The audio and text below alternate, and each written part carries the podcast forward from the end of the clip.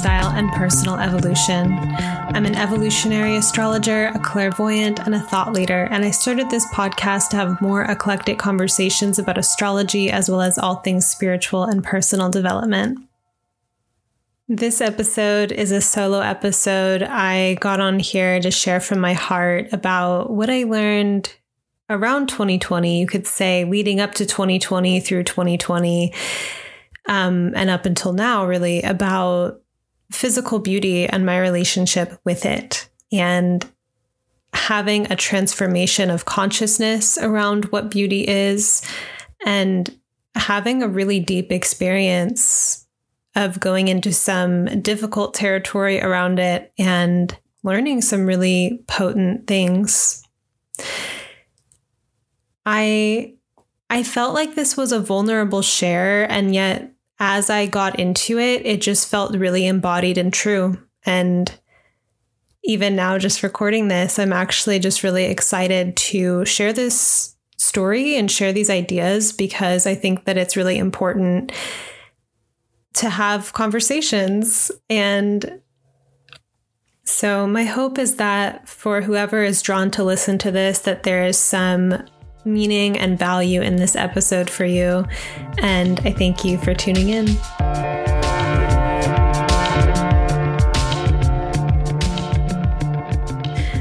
I am both really excited and pretty nervous to share this story, this share with you. This is about some things that I learned about beauty, about physical beauty, about having a relationship with one's own beauty in 2020, roughly. It it bleeds into 2019 and 2021. But it was a big theme in 2020. And for me, as someone who my practice with astrology and with the work that I do is to really live fully. Before I was even an astrologer, I was a writer. And in order to write, in order to have material, in order to understand how to create characters, even.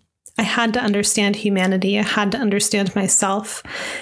And now, as an astrologer and as a teacher and as someone who works with clients, my understanding is that everything that I work through becomes embodied wisdom. That I get to share the things that I learn whether I speak of them directly or whether it just becomes part of my transmission field or it inspires me in other ways less directly or it comes up in client conversations. But I view life, you know, and my experience as material. And so while I was going through this experience, I had the the knowing and I, it was even brought up by someone externally, you know, like when you work through this, you can probably talk about it on your podcast. And I was like, in the moment, thinking,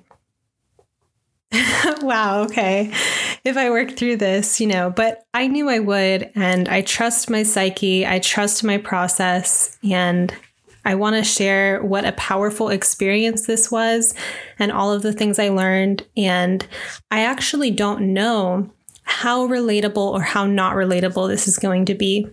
My experience thus far is that when I share things with you all on this podcast that I get messages about people resonating and I've just started to trust that my experiences and putting words to my experiences is something valuable to share. I think it's important as people, just as humans, to share our experiences it is a kind of community process that I think is one of the the greatest opportunities of the internet. And whether or not it's happening on a medium or a channel like this and it's just happening in person, amazing things happen when people get together and they share stories about their lives especially when it's in a context of, you know, vulnerability, true sharing and perhaps, you know, connection and wisdom. And when there's a container, right, to talk about these kinds of things. the major theme of this story is about beauty and about coming into an embodied relationship with one's physical form and with feeling beautiful, moving into that from a place of feeling literally ugly. And it's worth noting that we, at least I can speak from the culture that I'm in, and it's kind of like a globalized thing at this point, but there is a beauty industrial complex. There is a avalanche of images and advertisements and beauty standards that we are indoctrinated with. There's another kind of value or storyline that beauty is superficial, that beauty doesn't matter that much, that it's not the most important thing. And so while there's this extreme barrage of images and standards, and also a sense of, you know, oh, but it, doesn't matter, it's a little bit disorienting, right? and then personally, my experience with beauty and attraction has always been such a desire to partake in it, to be with it, to be attractive, to experience attraction, to experience mutual attraction. It's a desire. I feel it deeply within me, and it's always been there in my experience. So it's there's always been multiple layers of this conversation at the most superficial or the most banal kind of levels or banal is that how you say it to the deepest most you know soulful or most psychological spiritual even. And for a little bit of context about what i'm bringing into this and kind of where this story begins I'll share that in my early 20s, I had this string of powerful romantic relationships. And this was very important to me. You know, this was like so compelling. I was so drawn. I it was everything and I learned so much. The last one, however, of these very significant relationships ended pretty traumatically we were on a trip together and he got in an accident and sustained a head injury. And at this point, it was like a flip of a switch. This person that I was really only just getting to know, but it was happening so quick and so deep, who I felt this powerful, deep connection with, in the aftermath of this head injury, turned away from me went inward, ended our relationship, and it felt very abrupt, very without closure, very cold. And I was in this place of deep opening. I felt like I wanted to be with him forever, potentially. I was in the middle of having, at that point in my life, the best, most intensely awakening and magical sex of my life. Like my understanding of what love, connection, sexuality was, was just being blasted to these places that I didn't even know existed. And suddenly it came crashing down. And I was not able to process it quickly. I really wanted to. I wanted to either, you know, not have it be happening, to get back together. And when it dawned on me that, you know, that's not what was going to happen, I wanted to get over it as quickly as possible. I wanted to move on. But this event dampened my experience, I would say, for years. Um, it became a lot of complexes. And I didn't even really see how that was happening until, you know, I was years in and I'm like, oh shit, I'm still processing this. And it's really only within the last few months that this rain cloud finally parted from my life. So, grief was this really humbling teacher for me, right? I applied so much effort. I did so much. I read all these books. I went to therapy. I saw healers. I threw myself into my astrology work um, to become better at my work and at my client work. I tried to do anything and everything I could to move on and heal and find that kind of happiness and fulfillment again. And at this point, when I can see the collateral that this impactful event left in my life, I continue to learn from it. I, in that place of grief, I had this moment of just going into a meditation and asking myself, what should I do with my life now? Like in this detonation point. And I decided to go to grad school. I up and moved and did a whole thing and met a whole new community. So there were a lot of different magical experiences and experiences that I collected in my life. However, I don't think that at the onset of my 20s, I would have wished for a traumatic breakup that took me years to heal from, right? I would have just liked to be in relationship. And um, that's not, you know, what happened. And so I felt really disconnected from that area of my life because if I, you know, did date people, I was always comparing them to that experience. Like I was still really locked and frozen in that moment in time.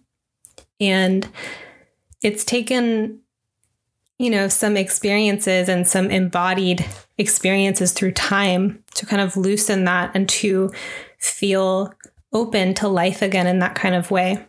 And I continued during that time to still invest in other areas of my life and to find ways to connect with happiness and all of that. But it was just, like I said, a rain cloud that I couldn't free myself from um, until until finally I did. But one of the things that came out of this was just thinking that you know I wasn't good enough or beautiful enough, that kind of thing, to essentially keep him, which you know isn't even if I knew that wasn't logically true, there there was this kind of deep wounding of like, well, I must not be something. And I didn't, you know, step into the kind of confidence in that area of my life. Like it felt like a, yeah, just an open wound. If we go back a little bit further, when I was 19, 20, I was in college studying poetics, and I spent a lot of time learning how to dress myself and do my makeup in a way that I liked. I would work on my appearance for kind of large amounts of time in the morning before going out to cafes to write and read all day and flirt. And I didn't want to necessarily just meet people through hobbies or school or activities or getting to know people through things like that. I wanted to meet people in a happenstance way as a natural as a natural immediate reflection of that eros. So it was my number one goal to create beautiful things and to be beautiful and to have beautiful experiences. I look back on that time and find that version of myself so interesting to converse with. She was single handedly so interested in beauty, aesthetic, romance, Venusian things to an extreme. And while I didn't track my transits at that time in my life, Uranus was crossing my Mercury Venus conjunction, and my life truly just consisted of reading, writing, and development of artistic taste and voice and romance. This was big to me because growing up, um, I didn't feel pretty. I didn't receive that kind of attention and was even bullied and called ugly. I didn't, you know, I just had a kind of awkwardness and didn't know how to just do certain things um, or look the ways that I saw other people around me looking. And I just kind of felt like alien in some sense. So, as I was 19 and 20 and starting to kind of come into myself a little bit more in that way, you know, I had experiences and stuff when I was a teenager, but this was like a new layer. And so just getting up in the morning, getting pretty, and finding these ways to radically pierce through my own insecurities or the inertia of this past of feeling ugly and receive a different reflection from my environment. And so I knew, you know, that this was like a huge drive. It was super important to me, and that's what I was doing. So I shared that to illustrate one,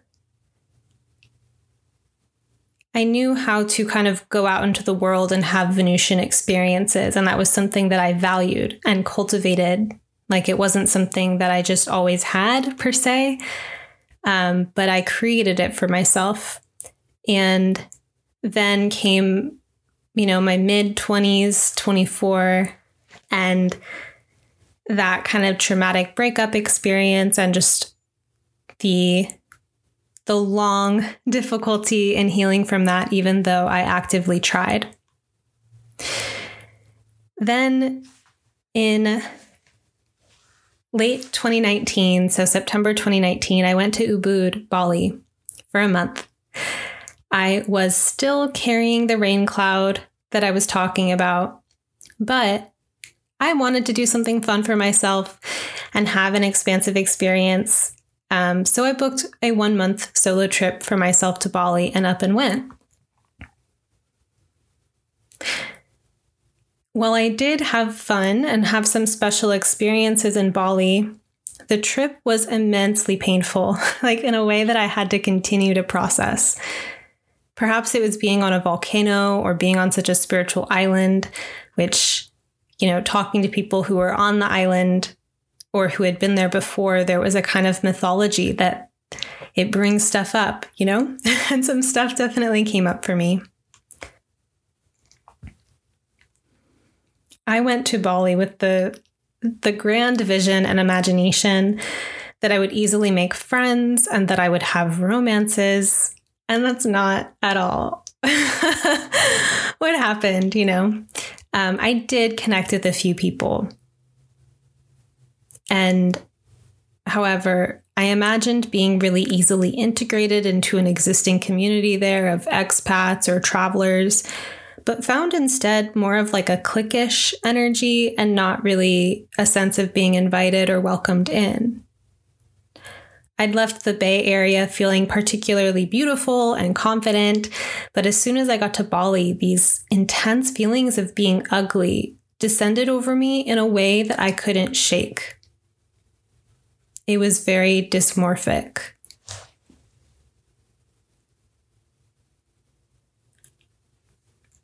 In part, I've always felt a lot more at home or a lot more Venusian in cold or kind of rainy climates.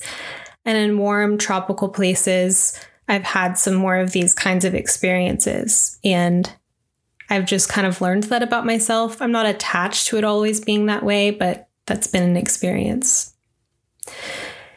Further, I would see all of these model type looking people in Bali and had begun comparing myself to them and feeling terrible. And I would see groups of them hanging out together and just seeing like all of these beautiful people and just feeling on the outside of it, which is very weird to have that experience. And I don't know if I had gone to Bali with friends or had had connections there, if I would have had that experience. It's that I went alone and felt that way. So, even being in this space of having this intense mood come over me. I was still trying to push through it or not succumb to it entirely. And I was at a cafe one day when I overheard someone saying that he was wanting to call in more photo shoot work. And I told him, you know, I went up and I was like, oh, I overheard, you know, I'm actually looking for a photographer. I would love to do like a photo shoot. So we did a shoot together. And I brought all these different outfits and did these shots with him. And then it occurred to me that I could do some nude photos, probably not to publish, you know, in the way that people do, covering themselves up with their pose or emojis or whatever, but just to have. Like, I just wanted to do it. And he was okay with it. Um, and I did this kind of Aries sun headfirst thing and just went for it without really thinking about it. I had this vision in my mind of it being great and just going a certain way. And was kind of shocked by the experience. I'd, of course, seen myself in the mirror plenty of times and like what I see, but I'd never seen myself like that on camera or on film or like myself in an environment, not just close up to the mirror. And I was really, truly in that moment horrified. I noticed certain perceived flaws about myself that I'd not even been aware of, and I felt really depressed. So I was on this trip where I intended to have fun and to meet people, and I ended up spending a lot of time alone and feeling really confronted with my difficult emotions and trauma and feeling intensely ugly and horrified at my physical form in a way that was unbearable. It was this harsh chasm between my expectations and hopes for the trip and what actually happened. I cried a lot. I called people from back home talking about, you know, these things I was processing. And I felt like that trip worked me. In the midst of this, I did have some flirtations and attractions and stuff in Bali, but it was I was receiving it from people that I wasn't actually that interested in. So, this combination of not liking myself or my appearance and receiving attention from people I didn't feel a resonance with made me feel even worse.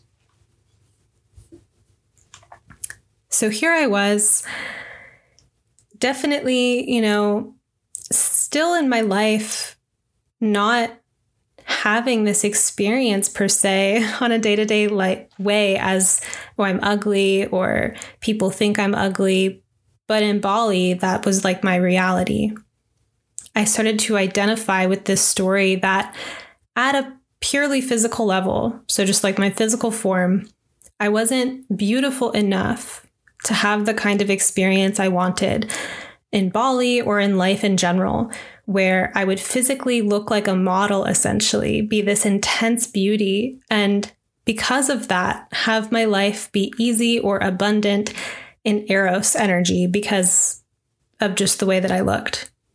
I had this story that I was physically blocked off from that, that sure, I have a lot of value as a person and I'm great in these various ways, but people have to get to know me.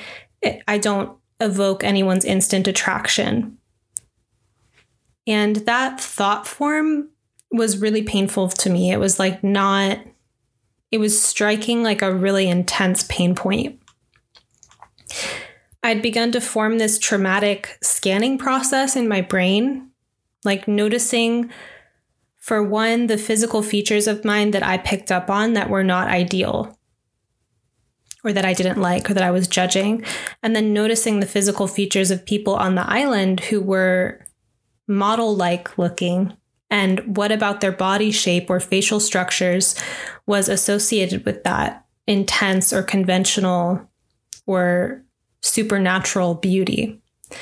It was very external and feature based. And I just saw like this energy of people who had that kind of look. It felt like they were just frolicking and were just so free. And I wanted that. So that was a, a huge overtone, undertone of my Bali trip, and it was not resolved while I was there. On one of the plane rides back, these long plane rides, I watched a few films. One was about a woman who was not conventionally beautiful, passing out, and then waking up in a world where everyone treats her like she's the most gorgeous woman they've ever seen. It really jarred me.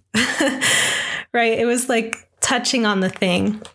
Then there was another just a, a romantic kind of drama where the beginning scene features this conventionally beautiful woman drawing the, the attention of a conventionally attractive man.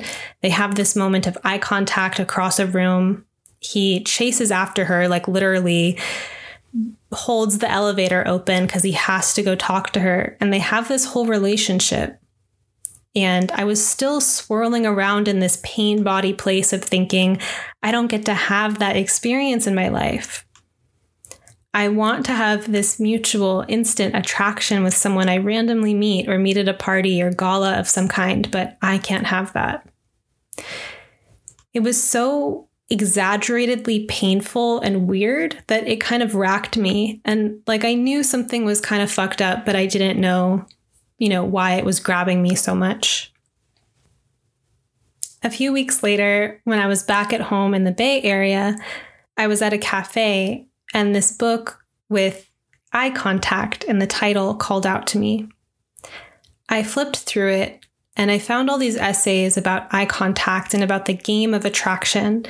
There was an essay for women about how to flirt with eye contact, how to invite people's attraction, and how to turn down suitors kindly in a way that doesn't shame them, but is like a warm thank you, blessing them onward. Because it does take courage to flirt with someone, and there's this queenly way to let them down. And it talked about, you know, how to how to navigate saying no and how to navigate that so that instead of cloaking oneself as to say, you know, don't talk to me, that one is just kind of open in their eros or open in their Venusian energy as they move through the world, and that they know how to wield that. Um, they know how to end a conversation gently or, you know, smile, it was so nice to talk to you and walk away. Just like these little social skills about how to live in attraction. There was also an essay for men in this book about how to tone up or tone down their sexual energy as to not seem creepy. Ways to recognize signals of how to turn up the tension or the heat, and when to back down or discharge the extra energy. Like the difference between you know, staring and it is a creepy thing or eye contact that is sexy and connecting. It's a really interesting article. The whole book was fascinating to read. The essay about flirting with eye contact opened up something for me. It talked about a really simple practice of, as a woman in the situation, making eyes with someone perhaps smiling, looking away, and then catching eyes again. Then the person will likely come up to you, or if they don't, you can go up to them. I decided that I would try it the next time an opportunity presented itself where I found myself attracted to someone. It reached me like this flashing light, this book, you know, because I'd recently had this bizarrely painful sensation that I could never meet someone through eye contact specifically, that it wasn't in the cards for me whatever, which I knew potentially was not true, especially because of the pain it caused me. And I, I think that sometimes pain can indicate that something's just not true. And I knew that I was off somehow about the nature of attraction or my connection to it and with it. But on that plane ride, I couldn't shake it. It was this loud thing. And here was my new oracle, this book, guiding me along. On a flight shortly after to Minnesota to give a presentation on the Grand Fixed Cross, so that's Taurus, Leo, Scorpio, and Aquarius. The themes of this talk had certainly worked me over the Bali trip and the aftermath. Like I was even thinking about this talk in Bali and just grinding through the Grand Fixed Cross and all of these really deep, heavy, intense themes. And I saw this man at the airport that I felt intrigued by. I thought he was attractive. I liked his style. We both made eye contact with each other a few times, and I let myself. I noticed that it took courage to do that and it took confidence, right? So I let myself play that game. And then it turned out we were on the same flight. We were waiting in the same waiting area, and still the eye thing was happening. And I knew I couldn't pass up this moment. So I went up to him and asked him what he was reading. And he was reading this book about the divine feminine of all things and told me about it. And we were having this conversation. I learned that he taught meditation in the Bay Area, and he asked for my number. This was a really groundbreaking experience, not just that experience in the airport, but the both experiences in the airports or on the plane um, of watching that film, then finding the book about eye contact, and then having this new experience. And it really catalyzed this realization for me that heretofore, previously, I I wouldn't let myself, you know, if I was really attracted and having the thought form of like, well, I'm not beautiful enough or I'm not good enough, I would be too shy to, you know, play that game of being forward with eye contact in that way. And when I wasn't into someone, I would be super friendly and open with them because I wasn't yeah, it was just where I was coming from of like there wasn't any fear or anxiety there. And so unknowingly, I was actually entertaining a lot of, you know, I was running like I'm friendly, I'm open, I'm talking to people, and then they would end up liking me. And I was like, why? this isn't how I feel. But when I actually was deeply interested at times, not all the time, of course, but sometimes when I was interested, I wouldn't engage it. So I became really aware that I was actually taking part in blocking experiences that I wanted to have and holding all this space for experiences that, you know, were just friendly for me, but maybe I was giving the wrong signal. So, even so, even after having that cool, you know, expansive experience in the airport, making eye contact, having him ask me for my number, I still was really going through this process of analyzing my physical appearance and having this thought that if I just looked different, my life would be better.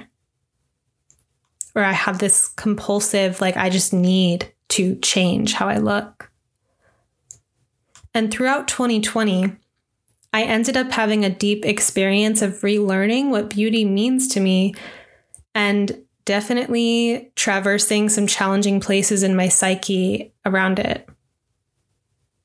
I went as far to consider plastic surgery to physically change my appearance from the outside. That's actually, you know, I, I considered it. And because it was so provocative to me at a psychological level of like, why is this thing fascinating me? Why is this grabbing my attention? I did actually make an appointment and meet with a surgeon. I went that far, you know? And I don't judge people who get plastic surgery, but I do think of it as like a big decision. And the way that I was thinking of it really did like rock my world. So I went to go see the surgeon, and he says to me, You're beautiful.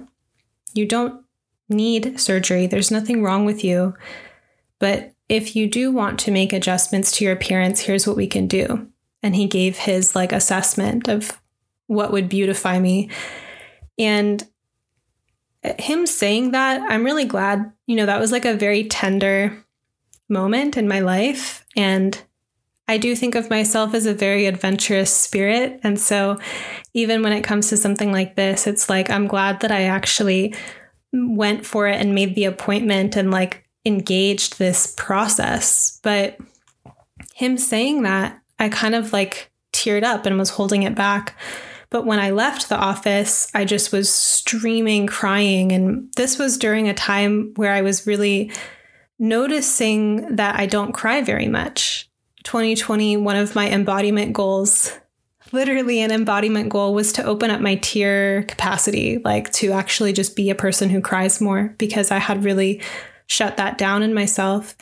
And so here I am, just like broken open, right? And part of why this plastic surgery thing was so psychologically provocative to me was because I know when I'm thinking about extreme things that something's up, you know? Like I I studied Russian history and Russian literature and art my freshman year of college and in one of our history texts and Russia is a big part of my ancestry. In one of the texts, it talked about how through history, Russians have sought to solve problems with extreme solutions. And when I read that, I immediately connected with it because I know that about myself that sometimes when something is really locked or blocked inside of me, that I'll come up with a very dramatic way of approaching the situation. And when I see myself in that, I'm like, oh, like something is going on here. So when I came home from that experience and I told one of my housemates about it, because I think, I don't know how the conversation started. She may have asked me how I was doing, but I basically broke into tears and was like, I just went to go see a plastic surgeon. And she was just like, you know, super kind of like balanced about it of like, I know people who have done that and I don't think you need to do that. And she just like had these things to say about both sides of it. And she was saying she's the one who is like, when you get through this, you'll talk about it on your podcast. and then she um, later like knocked on my door and handed me a book about body positivity and gave me a hug, which was really sweet. But um, essentially because I I saw in myself that I was in that much pain about my physical appearance and not willing to, you know, go to that extreme of a measure to do something about it, that I really needed to open myself to teachings or books or deeper reflections on the nature of beauty um, in a deeper way that could help me. And I also talked about it with my coach and, you know, did EFT tapping on it. And she'd ask me the question, you know, what what would you have? Like what would it mean to you if you looked different? And it was like this meditation of like, well, I'd just feel free. I'd feel like I could be whoever I wanted to be. And she's like, why can't you access that otherwise? You know, and this book that I ended up finding um I forget what it's called, but it's something for the passionate clothes lover. It talked about you know, who would you be if you went and got surgery? Be the, like, just become that person for a year and then reassess. So, as I opened myself to learn more about this quandary, I I went through a lot. I learned a lot. In addition, you know, to talking to my coach about it, there were certain weeks where that's all I talked about. And I kept like I was self conscious about it of like, I can't believe this is what I keep bringing into my coaching relationship. And it really showed me how how much space it was taking up in my consciousness. Right? So, here's what I learned. One, I have had to reprogram my neural pathways around the traumas of feeling ugly, the years of feeling ugly as a kid, etc., you know, and I came up with some guided meditations for myself to go into and heal these places. I ended up getting an image of unwinding ivy overgrowth around myself, representing the harmful thought forms that I associated with. And making space for a deep inner recognition of my own beauty, like just energetically allowing myself to relax, detangle myself from whatever I had bonded with that wasn't serving me and to really open to the desired feeling that I was wanting to call in. I came up with affirmations about my beauty that I could believe, like, I have a unique and enchanting beauty. And I could get down with that. So I find that when it comes to coming up with affirmations that you have to find the right magical words that expand and stretch you and are uplifting, but they aren't so far out of range that you don't believe them. But another one that I did come up with that amuses me is I am the beauty standard. So instead of comparing myself to a external beauty standard, just being like I am the beauty standard. And it it was fun. I realized that the spiritual teachings that I identify with and work so closely with involve this concept that everything in life is for us, that things do not happen to me, that I did not incarnate into this life or this body randomly. So, why did I choose my body as a soul? You know, letting go of this concept that I should look different or I should be a different person, that I should compare myself to others and want to look or be more like them. What if I just am who I am and I accept that? As long as I try to dissociate from my own form and compare myself to other people's forms, I'm not actually stewarding or cultivating my own incarnation. So, what if I made the choice to really honor and love myself as I am?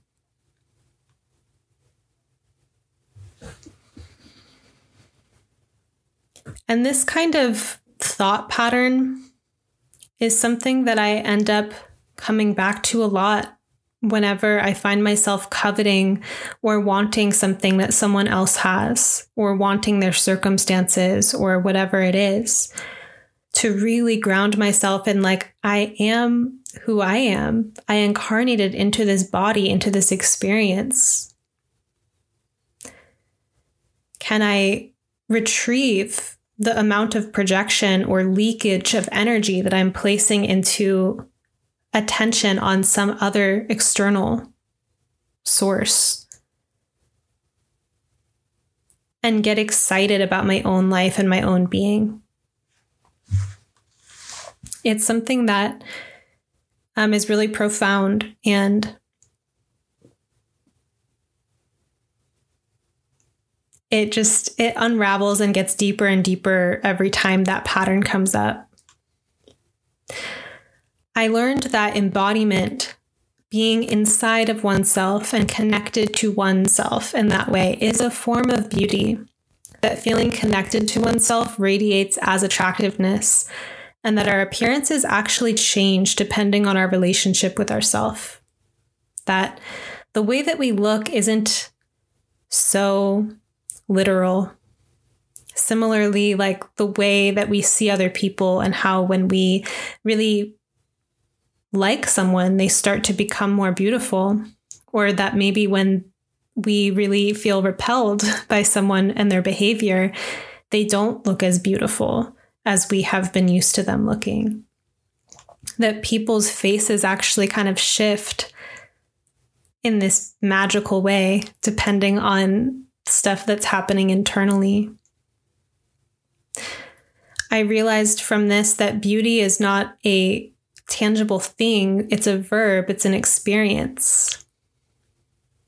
It's something that's in movement. I learned from a fashion perspective. So, reading this book of essays that I mentioned, I think it's called Unclothed for the Passionate Clothes Lover. I learned that dressing well is related to fully accepting who one is, not who you want to be instead or what body type you want to be instead, you end up dressing for yourself instead of adopting someone else's fashion or some other body type's fashion. This fashion book floored me. I'm serious. These essays were deep.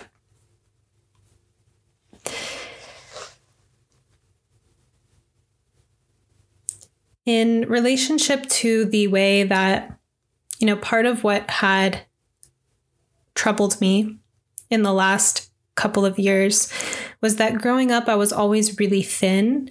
And it didn't matter what I ate. I could eat anything in any amount and it just wouldn't show up. And in my mid 20s onward, that became not the case anymore. And I often would feel bloated. And I wasn't sure how to solve that. And so in 2020, I ended up working with a personal trainer that I still work with, and I developed a exercise routine and a macro eating. So I eat certain ratios of protein, fat, and carbs at certain hours, in certain intervals of hours. And this kind of regimen for my eating and exercise has removed my problem of being bloated and I've developed more strength, and this has related to an increase of confidence and embodiment for me. I enjoy seeing my body composition change from this slowly and surely, and um, it feels good. I also really feel energized by this new way of eating. Like I have consistent energy throughout the day. I've always had a sweet tooth and through this, you know, I I don't really eat sweet things very much anymore and my blood sugar feels more regulated and I just have so much more energy and I've been able to really um, direct that into my creativity. Another thing that became a, a large focus was my relationship with Tantra and self pleasure as a priority. So I've been interested in Tantra since 2016, and I I learned I mean, I talked about it on this podcast, but 2020 was a year, you know, fifth house profection year really does highlight sexuality. And I just learned so much over the last year about about that and about what it means to really prioritize that part of my life and to have this really orgasmic existence and to see how that changes how I feel about my body and myself when I consistently love myself in that way. As energies moved and breakthroughs came through from this very active, very high contact process of meeting these deep themes, I realized that I've always had the power to be beautiful, romantic, to have requited experiences. And there's ways that I've let myself get away from myself by identifying too much with harmful or traumatic thought forms that are a kind of self loathing or self hatred and for me, creating beauty in my life and self and creating connection and understanding the energetics of attraction have been important practices and places for me to be intentional and consciousness and to increasingly, you know, become more aware, more self aware, more relationally aware. I had the, you know, this experience of such an extreme idea in my mind to physically alter myself with surgery, which I don't say that in a judgmental way. For other people, it might not be as extreme, it might feel more resonant. But for me, it, it did feel like a huge decision. And to see how noticing that was like, is this the degree? Like, this is. This is a reflection for me. This is a kind of exaggeration for me. And to feel that, you know, instead of going into these deep places, this deep emotional healing, to practice embodiment, to practice Tantra, to have these different opening experiences where I connected with beauty again in a way that was a lot more internal. Being with myself and learning these things and making adjustments has been really tender. It has increased my depth and capacity and it also has shown me that beauty is mysterious. It gets mechanized or industrialized with the beauty industrial complex. And I am humbled that this is a place that can get me. I'm a free thinker in a lot of ways, I think. I trust my intuition, for example, and deconditioned or never super identified with certain mainstream forms of thought. So there's other ways in my life that I feel pretty free and not as rattled by collective messaging. Why then am I susceptible to advertisements and the way people look in Hollywood and what facial structures are trending and are available potentially through surgery? I mean, I had to really look at that in 2020. I had to look at the way I let an external beauty standard allow me to feel self hatred, to feel ugly, or to feel like I didn't have access or the worthiness to experience these fantasy Hollywood kind of life experiences that my Venus and Pisces self definitely wants.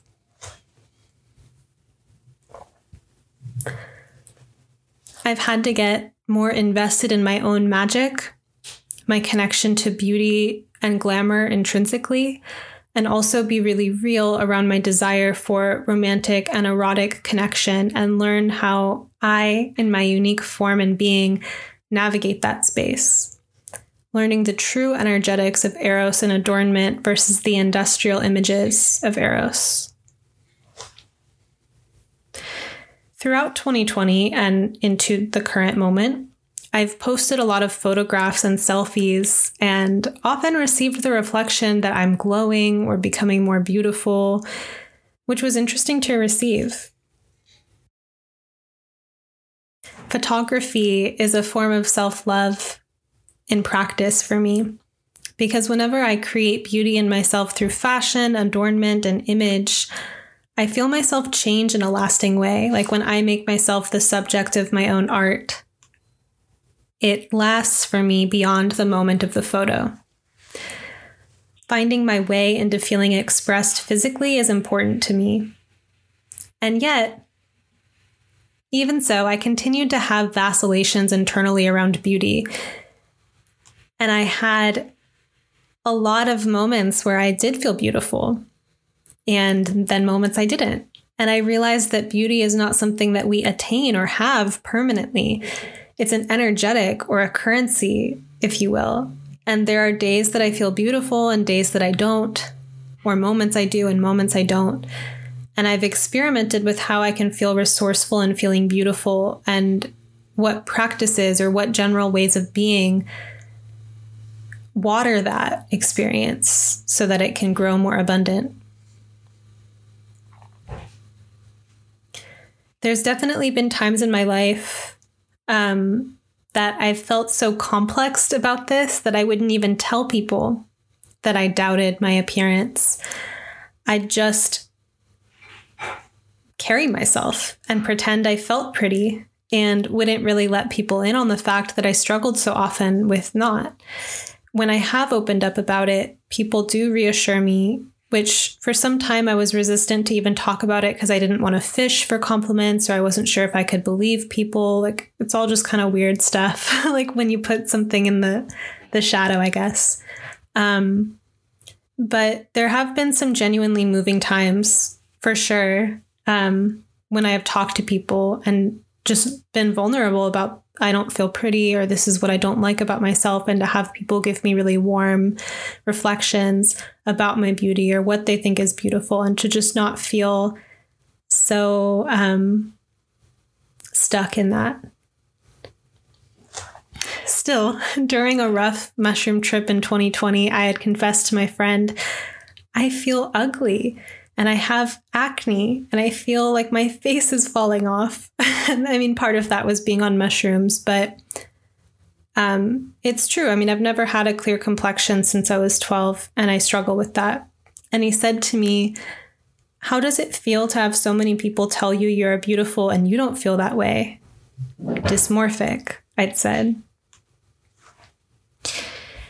You know, on that note, I also really kind of got an embodied understanding recently, you know, in this last year or so, that beauty is a loaded topic. And that people who do have a lot of conventional beauty, um, conventional beautiful features or whatever, also struggle with the way that people treat them as a result. I've had clients talk to me about both ends of beauty, the not having or the having of it. I've noticed my tendency to project onto women who I think are intensely beautiful. And I've become really mindful of that and have edited it. One of these times, I caught myself feeling a negative charge toward this woman in a group situation just because she was extremely beautiful. And I shook it off once I noticed that I was doing that and warmly spoke to her. And she was so sweet back there's an interesting, you know, side where it's like if someone does have a lot of beauty or they are beautiful enough, it feels it's too petty or whiny or something to talk about it. Or it's like, that's, you shouldn't feel sad about that. That's not a problem. So I think even, you know, when people do have a lot of beauty or beauty capital or whatever, there's a, there's a downside or there's a difficulty to that as well. And this is part of why I haven't been that open at times before about this inner struggle was that I was either too in it, but that I also recognize that I am beautiful or perceived as that. So it almost, it just kind of feels like whiny to go on like this. But I also know that a lot of women have processes like mine or processes around beauty. And it feels reasonable to have a conversation or open a conversation about it. And at this point in the journey, share what I've learned.